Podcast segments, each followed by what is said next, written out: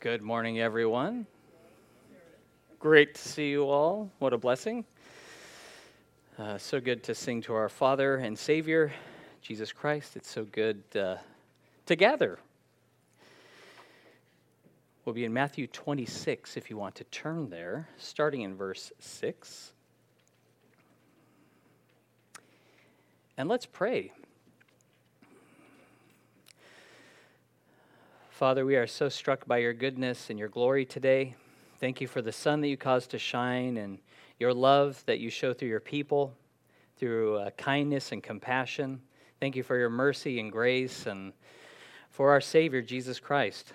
Thank you for this world that you've made, for your protection and provision, for this place where we can gather in your name, and for the many servants here who, who really devote themselves to the work of the ministry. And we pray that we would continue to minister and to serve and honor and glorify you. And we pray you would speak to our hearts today, that you would just, you would surprise us. That even if we had great expectations of you working in and through us, Lord, you would shatter those and show us how much more you will do because you love us and because you have great plans to prosper us. In Jesus' name, amen.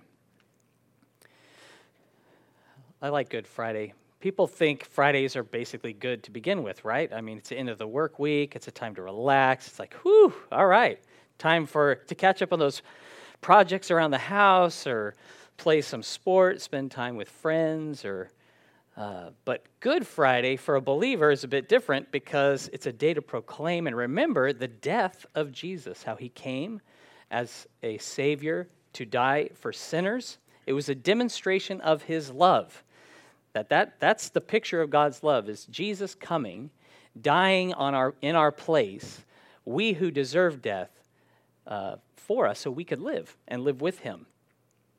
And this was not something Jesus kept a secret from his disciples. He told them what would happen, that this was the purpose, the hour for which he had been sent. And in Matthew 16, 21, it says, From that time, Jesus began to show to his disciples that he must go to Jerusalem and suffer many things from the elders and chief priests and scribes and be killed and be raised the third day. He set his face like a flint to go to Jerusalem, and he said, This is what's awaiting me there. I'm, I came to this world knowing I would go to the cross, but now is the time when he purposed, he set his face like a flint to go to Jerusalem knowing he would suffer and through his suffering be a redeemer. It's like if sinners were going to be saved, he needed to suffer. On that final trip to Jerusalem, Jesus did many signs and wonders that showed he was the Messiah promised by God. Um, one notable occasion happened in Bethany, where his friend Lazarus was sick and he raised him to life after he had been dead four days in a tomb. Jesus gathered everybody at the tomb and said, You know, he prayed. And he says, I'm praying, this is a very weak paraphrase, but I'm praying so that I'm speaking this out loud so everyone knows that you have sent me. Lazarus, come forth. And the one who was dead came to the, the mouth of the tomb, and Jesus said, Loose him of those grave clothes and let him go. And many people believed when they saw that because he had been dead four days, and now he was raised to life, and they recognize Jesus as the Messiah, the Savior, the one who has power over death. Our text begins in Matthew 26 6, and it's in Bethany, the same city where Lazarus and his sisters Mary and Martha lived together. Matthew 26, starting in verse 6. And when Jesus was in Bethany at the house of Simon the leper, a woman came to him having an alabaster flask of very costly fragrant oil, and she poured it on his head as he sat at the table. But when the, his disciples saw it, they were indignant, saying, Why this waste? For this fragrant oil might have been sold for much and given to the poor. Jesus at the house of Simon the leper. It's implied that it was a leper who had been cleansed because lepers had to be outside the city. They were not allowed to fraternize with other people. Uh, and the distinction's made because Jesus had two disciples who were named Simon. There was Simon Peter and then Simon the Zealot. So this identified him as being a different Simon, one who had been a leper. And while he was at the house, the Gospel of John reveals that this woman who poured that oil on Jesus was Mary, the sister of Lazarus. And she had this alabaster flask of very expensive oil. It was oil so valuable, it was an heirloom, it was something you would save for your own funeral. The disciples of Jesus, they valued it at 300 denarii, which is, and one denarii was a denarius, was a day's wage. So it was like if you were a laborer and you worked all year, that's how much it would cost. You think of saving up all your allowance for the whole year to buy one thing, or all your wages for the whole year and buying one article. This was it. It was that valuable, it was that precious. In that day, it was good manners when you have, you know, in our day, it's like, would you like tea or coffee? Could I offer you a drink when someone comes into your house? There, they would wash their feet. They would anoint them with a dab of oil that would refresh them after their journey. Uh, and so when I looked online to see when you buy spikenard, or nard as it's called, um, it's sold in 5 mil and 10 mil with a little eyedropper. That's how you buy it now. So she had a pound of it. That's 450 mils. She did not dab it on him, she poured it all on him. So there, the disciples are like, Whoa, whoa, you didn't have to use that much. Why did you waste that? I mean, if you were just going to pour it all out at one time, why not sell it, take the money, and give it to the poor who need it? Think of the whole room just filling with the fragrance, and the disciples going, What is she doing? That is really expensive stuff. Verse 10 But when Jesus was aware of it, he said to them, Why do you trouble the woman? For she has done a good work for me. For you have the poor with you always, but me you do not have always. For in pouring this fragrant oil on my body, she did it for my burial. Assuredly, I say to you, wherever this gospel is preached in the whole world, what this woman has done will also be told as a memorial to her. Jesus called out the disciples for criticizing Mary. Really, is there any gift that's too valuable, too lavish to give to God?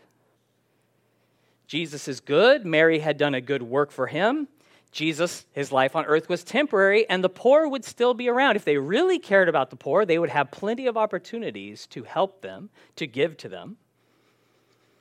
They imagined Mary didn't know the real value of that oil. But the reality was, Mary was the only one who recognized the value of Christ. She valued him for who he was, the Son of God, and that he's worthy of our best and our all.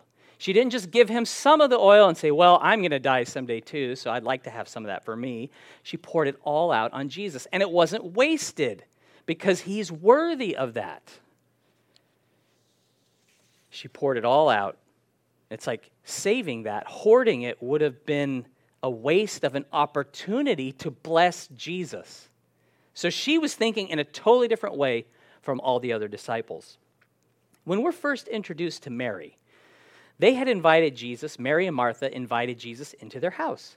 And Martha, it says, was distracted by much serving, while Mary sat at his feet and heard his word. And Martha, after she's working in the kitchen or doing whatever she's doing to prepare, um, she's a bit put out that Mary's not doing anything and she's doing all the work. And so she starts scolding Jesus and saying, Jesus, tell her to do something. I'm doing all the work. And what did Jesus say in Luke 10 41 and 42? Jesus answered and said to her, Martha, Martha, you are worried and troubled about many things, but one thing is needed, and Mary has chosen that good part which will not be taken away from her. She chose the good part that was needed to sit at the feet of Jesus, to hear his word. So it's no surprise she did a good work in anointing him. Like those are connected. She listened to him, she believed him, and she responded to him. I think to many, Mary seemed like a teacher's pet. Like she's just kissing up to him. She's just trying to impress us. But Jesus knew her heart, that it wasn't just a thank you for resurrecting Lazarus from the dead or raising him from the dead or um, out of selfish ambition to try to find favor with him to impress everyone around. She anointed Jesus for his burial. She did it with that purpose in mind. That requires faith that Jesus was indeed going to die, that he was going to be buried, he was going to rise from the grave. Jesus says this in Mark 14:8, she has done what she could. She has come beforehand to anoint my body for burial. The things that people saw as a waste, there was a purpose guided by faith in Christ. She poured out what the disciples valued most because Jesus was the one she valued the most. And it's a good question. Do we do what we can for Jesus? He's like, she did what she could. Do you do what you can for Jesus? Having been born again by faith, having been anointed by the Holy Spirit, who is priceless, we can do all things heartily as unto the Lord for his glory, to pour out ourselves in thankfulness to him. And whether it's loving your spouse or obeying your parents or your boss or helping the needy or serving one another in love, in our service, we're actually serving Christ, and he receives that as done unto him, which is really neat. And he says, Assuredly I say to you, whatever, wherever this gospel is preached in the whole world, what this woman has done will also be told as a memorial to her. Now, a memorial, what does that serve? It, it exists to remind us of a person or an event or deed done in the past. And the Bible's full of these memorials, like the rainbow. That was a token of the covenant that God made with Noah and all the living creatures that I will never flood the earth to destroy it with water again. The Passover, that was a memorial. It was to remind the children of Israel that he had delivered the firstborn who had put the blood over the doorpost and lintel of their houses and had destroyed the firstborn of the Egyptians. God, he thundered against the Philistines when they uh, were a bit unprepared for battle. And they set up this rock called Ebenezer and said, See, God has helped us. It reminded them of God's power to deliver them when they were powerless, when they had no help and there was no answer. They turned to the Lord and He saved them. So they have all these memorials in their history. And Jesus says, What Mary did in pouring this oil out on me, it's going to be remembered forever. I'm going to remember it, and it's going to be proclaimed forever. And it's a memorial of what faith looks like in Jesus, which is central to the gospel. Trusting Jesus, obeying Jesus, honoring Jesus, giving our all to Christ. Mary anointed Jesus for his burial before he died. Just think about that. He wasn't even dead. we would wait, right? We would say, okay, I have this great gift. I just want to make sure I'm not wasting it. That's how we would think. But she poured it out while he was alive, at the peak of his fame. When it seemed like, I mean, people were gathering around saying, let's make this guy king. He is amazing, his wisdom, his power. No one's like him. That's when she anointed him. She poured out that precious oil while he lived, and the words of Jesus would come to pass. A week later, he had ridden into Jerusalem on a donkey. He had cleansed the temple. He observed the Passover. He was betrayed. He was arrested. He was scourged. He was brought before Pilate, who released Barabbas instead of Christ and uh, put sentence upon Christ to be crucified because the people were baying for his blood. Now, this perspective of Christ, we see it. He did nothing wrong. He was mocked. He was scorned. In Isaiah 55 through 7, it says, The Lord God has opened my ear, and I was not rebellious, nor did I turn away. I gave my back to those who struck me, and my cheeks to those who plucked out the beard. I did not hide my face from shame and spitting. For the Lord will help me. Therefore, I will not be disgraced. Therefore, I have set my face like a flint, and I know that I will not be ashamed. We see such faith in Christ facing his suffering, knowing that he would go to the cross and he did so knowing I'm not going to be ashamed. It's a shameful, humiliating thing that I'm going to face, but God's purposes will be accomplished. Salvation and atonement will be made. And in being lifted up, I will draw all people to myself. So he made a way of salvation that we can look to Jesus in faith and be saved. On Christ was laid the iniquity of us all, and he poured out his soul unto death even the death of the cross, the justice of God satisfied, the souls by the gospel forgiven and saved. Think about Jesus also on the cross. He has forgiveness on his lips. He's saying, Father, forgive them. They know not what they do. He said, My God, my God, why have you forsaken me? Quoting the first line of Psalm 22, which is a very powerful depiction of crucifixion, long before it ever happened. And finally, all was fulfilled. He said, It is finished. He breathed his last and gave up his spirit. And in living and dying, he demonstrated total faith in God to deliver him. The earth quaked, quaked. The veil in the temple was torn from top to bottom. It said that some believers uh, came out of the graves and appeared after the resurrection of Christ. Jesus' disciples, though, they had fled. There was a ruler named Joseph of Arimathea of the Jews who came and begged for the body of Christ in Matthew 27 starting in verse 57. Now, when evening had come, there came a rich man from Arimathea named Joseph, who himself had also become a disciple of Jesus. This man went to Pilate and asked for the body of Jesus. Then Pilate commanded the body to be given to him. When Joseph had taken the body, he wrapped it in a clean linen cloth and laid it in his new tomb, which he had hewn out of the rock. And he rolled a large stone against the door of the tomb and departed. Jesus was confirmed dead by the Romans. He was buried in this tomb, wrapped in linen and spices, and the door was sealed. That large stone rolled across the opening. And John tells us the Jews, they suspected that the disciples of Jesus were going to steal the body. So they said, We don't want this deceivers uh, to keep deceiving from the grave that he's risen from the dead. So let's make this, this uh, tomb secure. And Pilate says, Make it as secure as you know how. And they did. They had guards and a seal there. And that's how Good Friday concluded. It concluded with the sun setting on a closed tomb, with a seal being placed on the door, with guards assembling to protect it. His enemies were rejoicing. His disciples were weeping and mourning with grief. They were afraid. In their minds, they're thinking, we could be next.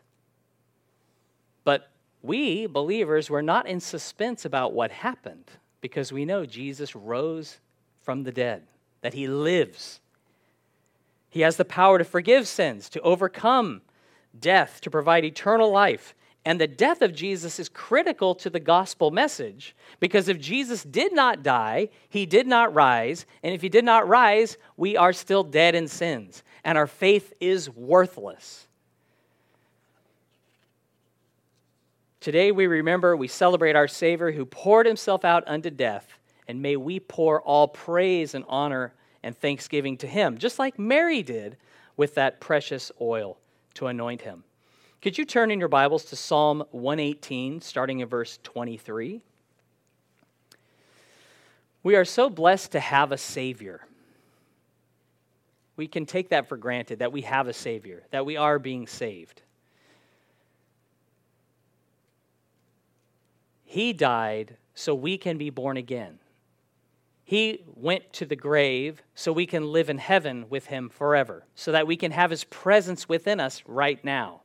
That Jesus, he's the door through whom we enter by faith into eternal life. And through him, we're deemed righteous. We are saved. We're adopted as God's sons and daughters. We were destined for destruction, but now we've been delivered. And that is something we should always rejoice in, in, in our Savior who gives us all good things. Psalm 118, starting in verse 23. This was the Lord's doing. It is marvelous in our eyes. This is the day the Lord has made. We will rejoice and be glad in it. Save now, I pray. O Lord, O Lord, I pray, send now prosperity. Blessed is he who comes in the name of the Lord. We have blessed you from the house of the Lord. God is the Lord, and he has given us light. Bind the sacrifice with cords to the horns of the altar. You are my God, and I will praise you.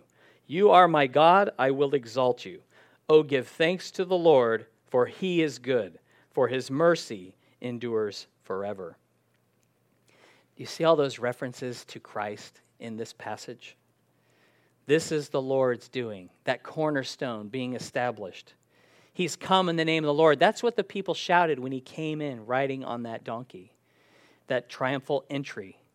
He is the light, the light of the world who has shined in the darkness. He is the sacrifice for sin. that was accepted by God. He endured sorrow and suffering so we can rejoice today in his salvation. So the first question is Have you received the gift of salvation through faith in Jesus? Have you trusted in him? And are you walking in the light of his resurrection, that power that he showed over sin and death? That that's the power that's now at work in us through the Holy Spirit who fills us, who anoints us. We are now the temple of the Holy Spirit who dwells within us. Let's bless the Lord. Let's praise Him. Let's thank Him for what He's accomplished. Let's pour ourselves out to Him as His memorial, not so we would be remembered, so that His name would be remembered and proclaimed because He is worthy to be worshiped and praised. What a Savior. Let's thank Him. Thank you, Lord for providing for our needs, for delivering us from sin and death, for this day that we can set apart to remember the death of Christ, his burial, looking toward the resurrection, knowing what you did in raising him and in raising him, showing that we can have salvation through him. We can have forgiveness. Lord, may the light of his resurrected glory shine through us, through these broken vessels, that you would shine your glory so that you would be praised. Lord, pour us out as offerings before you. May our, the words of our mouth and our meditations of our heart be pleasing in your sight. Fill us with great joy to consider these things and to remember the price you paid because you love us, because Jesus was obedient to suffer. And in our sufferings, Lord, we thank you there is purpose and there is a plan that you have in them, that you will redeem them for good for all who trust in you. I thank you for my brothers and sisters for this uh, word this morning, for your gospel, for Mary's example, and the example of Jesus who, who trusted you, who said, I will not be ashamed. Thank you for taking away our shame, Lord. Thank you for removing our guilt and for accepting us into the beloved, for giving us new life, a hope, and deliverance. In Jesus' name, amen.